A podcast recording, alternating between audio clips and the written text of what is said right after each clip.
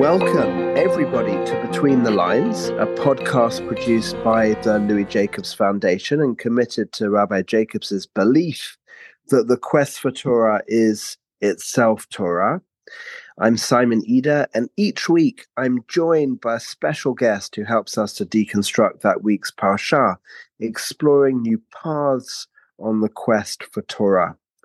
And it's wonderful as we continue our quest through the book of Shemot to be welcomed once again by Rabbi Danny Nevins, a great fan of Between the Lines and it's wonderful to have him back. I think you were with us last year towards the end of Bereshit, if I recall. Rabbi Nevins is dedicated to exploring the sacred realm of Torah and its intersection with contemporary ethics, culture, and technology.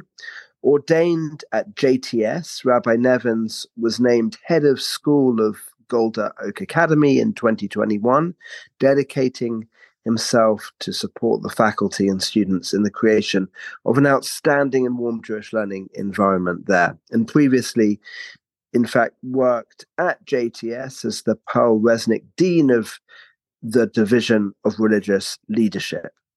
He also, of course, writes responsa on topics of contemporary halacha, essays, prayers, and Torah commentaries and many of those can be viewed on his website too. And also to share that he is author of Forthcoming, very much looking forward to this Torah and Technology, Circuits, Cells, and the Sacred Path. So, very much looking forward to that, I think, in the spring. So, as we explore Beshalach, maybe to begin, Rabbi Nevins, how do you really see Bikiat Yam Suf as a mirror image of Mitzrayim? And what is its significance really in the narrative of the Exodus? Thank you, Simon. It's wonderful to be back here between the lines. And I really am a fan of all the wonderful Torah that's coming out from around the world through your uh, podcast. Yeah, many years ago, when I was a young man, like during a gap year between high school and college, I studied in yeshiva in Israel, like Yeshiva Hamivtar or Brovenders. And at the end of that year, a friend of mine and I went down to Egypt. We took a bus down to Cairo. And after checking out the pyramids and all that, we got on an airplane and we flew south to Upper Egypt, to Luxor and that area to see the great temples of Karnak and Luxor Temple and the Valley of the Kings and all those remarkable wonders. And as we flew over the land of Egypt, I got a uh, bird's eye view of this country that I had heard about my whole life. And I saw that it was mostly desert. It was a great, vast expanse of desert, with the exception of a green swiggling stripe right down the middle of it. And as I looked down, I thought, oh my God, that's what Mitzrayim means, at least in our Hebrew based understanding. It's a, a land of narrowness, a land of constriction. And that's because life is clustered around the banks of the Nile. And uh, not the water alone, but the area to the east and the west of it. There's irrigation, but it ends. And so if you look at Egypt from the sky, what it looks like is a long green line that then, when it gets to the northern part, when it gets to the Mediterranean, spreads out into a triangle, the delta. And to my mind, it looked just like a snake, like a green snake, a cobra. And, and of course, the snake is an important symbol of the royal family in ancient Egypt. It's a sign of peril, but also of healing, a paradoxical image, which is as well in the Torah, where the snake is, of course, frightening and, and a threat in the beginning of Genesis, but is also used in that incident of the seraph as a sort of a magical symbol of healing, which leads us to the modern image of the snake on the staff. You've got this image of the snake, which is a, you could say, a verdant, a verdant stripe in a desert. So it's a bikiat mibar, it's a dividing of the wilderness of the desert with this lush elongated oasis of the Nile. And so then I thought, in a way, when Bnei Israel travel out of Egypt and they reach the water and they're stuck there and they start to cry and scream. And God says to, to Moses, why are you gonna, why are you yelling at me? And he says,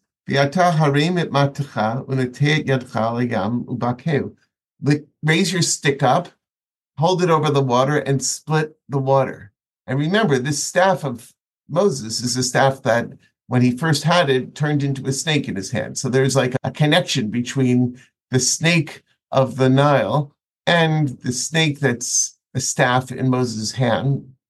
And then the splitting of the sea, which is like this birth canal, but it's like an inversion. If Egypt is a dry land with a wet middle, then the Yam Suf becomes a wet expanse with a dry middle, a mirror image. And it's it, it, seems to me that there's so much symbolism that's hidden in this parsha that what's going on here is that Yitziat Mitzrayim, the leaving of Egypt, is as the rabbis like to say, Mishiabud legu'ula, from oppression to redemption. There's a physical inversion that happens and that allows the uh, political shift and eventually the spiritual shift from slavery to freedom to occur. We went from geography through politics, through symbolism, history, and much else besides. Thank you for sharing also your biography and that formative trip to Egypt. It's interesting that really the impact of the splitting of the sea really doesn't last long. And what follows, of course, is a series of complaints. Are we going to die here? What are we going to eat or drink? Why did we leave Egypt? I wonder what you make of the fact, really, that the impact is so short lived. When you look at this portion as a whole, you've got the prose version of the Exodus in 14, and then the poetry version in 15. And then the rest of it is mostly complaining about food and water. And, and yes, you could say it's short lived. They were singing, they were rejoicing, but it then says the people went three days and didn't find water. And you try not drinking water for three days. Whatever great experience you had is going to be forgotten as your body shifts into survival mode. And, and any of us who have driven on a car journey with children who are thirsty or ourselves have to use the restroom, we know that those physical discomforts quickly rise to top of mind. Of course, the rabbis made this into a uh, allegory. They walked three days and didn't find water, meaning that they had no spiritual instruction because Torah is water. And this is the reason, supposedly, why the rabbis instituted the reading of Torah three times a week, twice on Shabbat and on Mondays and Thursdays, so the people would never go three days without the water of Torah. Um, but back to Bnei Israel and, and the text itself, what you've got here is that the people have been slaves, and slaves in general have no freedom, but they also have no responsibility. And so whatever they were eating and drinking was being given to them by Egypt. Now all of a sudden they're out on their own and there's this brief period before the manna begins when when they have to scramble and find things for themselves and this is obviously going to be very distressful. And they get to the point that they complain so bitterly that they say we wish we could be back in egypt where we could eat lasova we could eat until our fill. And they start fantasizing about the foods of egypt. And we can view them critically and say, see, this is how immature they are, how unworthy they are, or perhaps more charitably, how crushed and defeated they are by the experience of enslavement for all these for all their lives. But I think we can also say that they are quickly learning how to fend for themselves and also realizing how ill equipped they are to survive in the desert without help. And this is really I think one of the great themes, and so that begins with our being our emancipation and our survival of the sea journey, but it now picks up and takes a new form as Bnei Israel are desperately seeking to survive in the desert. And I suppose as you've perhaps hinted at, what lies behind these questions are perhaps the greatest questions of the entire Torah, which is really what follows freedom. How do we survive now that we are free? And I think there are the two responses that, that we encounter the covenantal and the cultic. Maybe could you perhaps outline what we mean by the covenantal? Sure. This idea came to me from one of my teachers at JTS, a great Bible scholar named Stephen Geller, who published an article in a journal called Interpretation, in which he noted that here in the, the manna narrative, which you have mostly in chapter 16 of Exodus, you really have a blending of two different motifs and the covenantal and the cultic. So by covenantal, he means it's the motif is that who's your daddy, basically. Bnei Israel are being tested to show their fealty to God. They were Pharaoh's slaves. Now they're God's slaves. They they have had a dramatic shift. And are they going to be obedient? And their obedience is tested. And, and in this way, it's somewhat like I hate to say this, but it's a, almost like obedience testing with with a dog. I don't have a dog, to be honest, but I understand that there are many practices one has to teach the dog to obey the the person. And so in this case, God says, you know what? We're going to do this thing. I'm going to feed you every day exactly how much you need. Take the amount of portions that your family needs.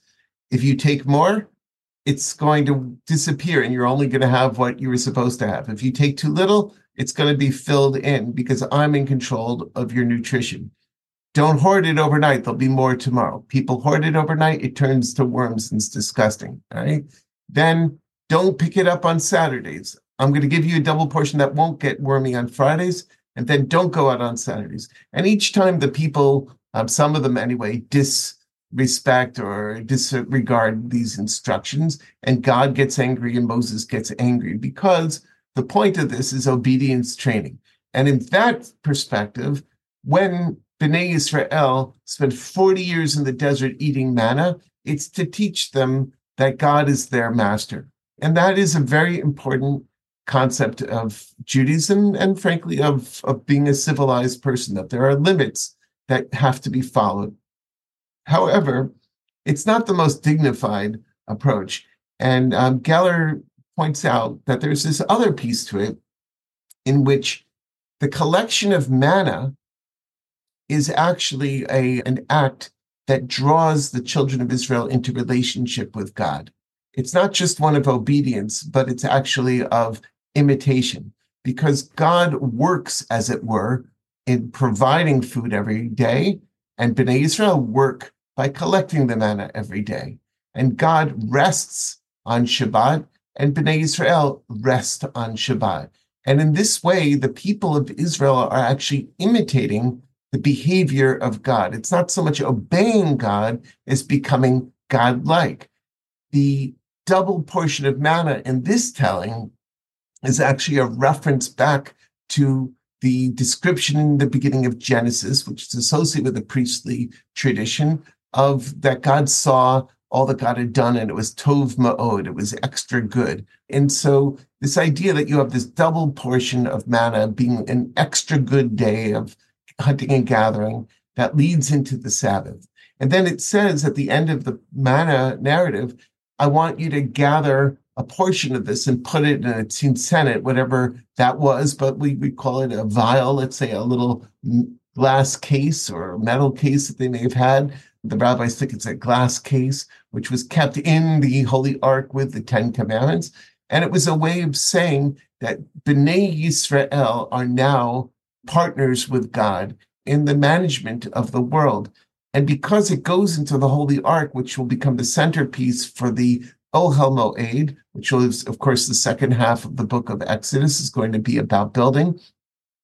What that is about is it's saying that the people of Israel are constructing a microcosm in the midst of the camp, and they are reenacting the great drama of creation by worshiping God and by bringing these sacrifices. And the manna and the way that they rest on Shabbat is also a way that not just the priests, but the entire people of Israel reenact the creation week after week. So it's a cultic partnership between God and Israel. I hope I did Dr. Geller. I don't know if he listens to this podcast, but I, I do hope that's the case.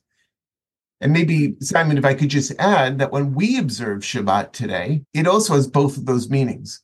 There's an element of keeping Shabbat, which is about obedience. Why don't you light a fire on Shabbat? Because I'm not allowed to. You know, why do you read Torah or have these meals? Because I'm commanded to. And it's about demonstrating fidelity to and faithfulness to our commander in chief, to God.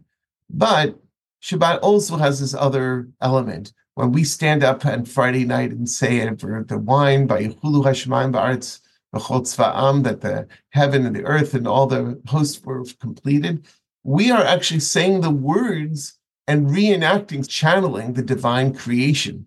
We do it as we look at the Neirot Shabbat, as we look at the candles that are burning.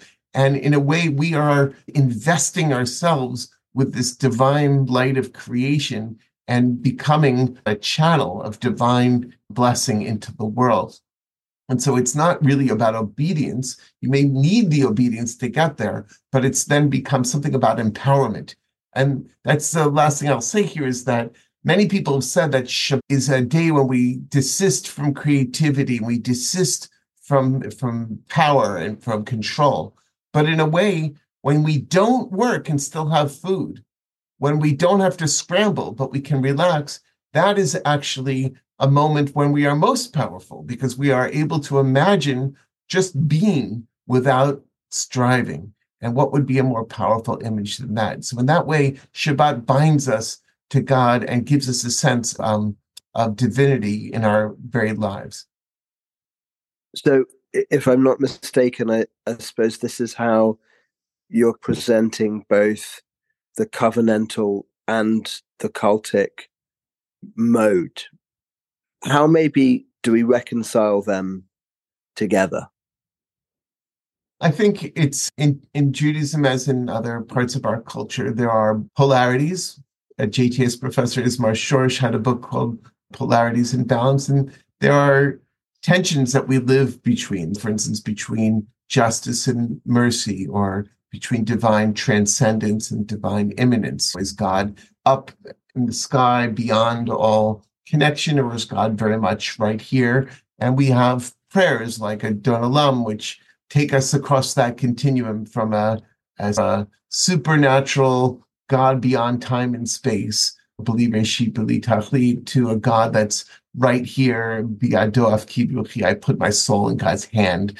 God is with me, and I'm not afraid taking from Psalm 23, of course, but you've got uh, a sort of a, a, tension there. So I would say that these two perspectives in the matter, which may in fact flow from different literary traditions that are embedded in the Bible, in the Torah specifically, that these are both showing an aspect of what it means to be in relationship with God.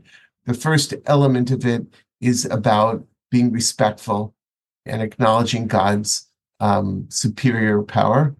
But the other part of it is being um, respectful in the sense of imitating, copying. Just children are called upon to to heed what their parents say. I told you you can't have dessert until after dinner. The parent gives an instruction, and the child is supposed to obey it. And if the child disobeys it, then there should be some reasonable consequence so the child learns that they shouldn't spoil their appetite on the cookies, as tempting as they may be.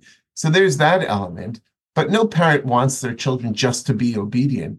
A parent wants their child to grow and become independent and to become responsible and creative in their own way, in ways that the parent didn't anticipate. And that's where the real parental pride comes from. But you can't really get there until you start with this sort of conditioning. The rabbis have this idea, mitoch shalolishma balishma, that um, sometimes you do a commandment for the for an ulterior purpose. Go have an aliyah to the Torah, read an aliyah, and I'll give you a donut. All sorts of things that we do to to get the kids or, or ourselves to participate. But our hope is always that it'll eventually go not from, from that ulterior purpose, but we'll, we'll become we'll find ourselves loving the experience. Another way of expressing is uh, Torah mi yira and Torah mi ahava, Torah from uh, reverence or even fear to Torah from love. Which is it? Do we? You have to start with yira. Yira is going to be an important part of taking the enterprise seriously and giving it your attention and, and trying to excel and master its qualities. But then eventually, we hope that there'll be this emotional, uh, spiritual opening so that we can feel truly connected to God. Thank you for that wonderful exploration and so many images that you have cultivated as well as we've explored Beshalach today. So, Rabbi Nevins, really thank you so much for joining again and all your insights and quotations from some of your teachers too. It's my pleasure. Real honor to be here. And uh, thank you and Shabbat Shalom. And we very much, of course, look forward to your forthcoming Torah and technology. Thank you. I hope to be able to teach it even in your part of the world before too long. So, sounds good. Love, love to have you back to between the lines as well to to discuss that. Thank you, everybody, for listening today. And if you enjoyed this podcast, please do remember to subscribe wherever you get your podcasts. You can find out more information about all of our work on our sites, louisjacobs.org and jewishquest.org. Do tune in again next week as we continue our journey through Shemot together and, of course, our quest.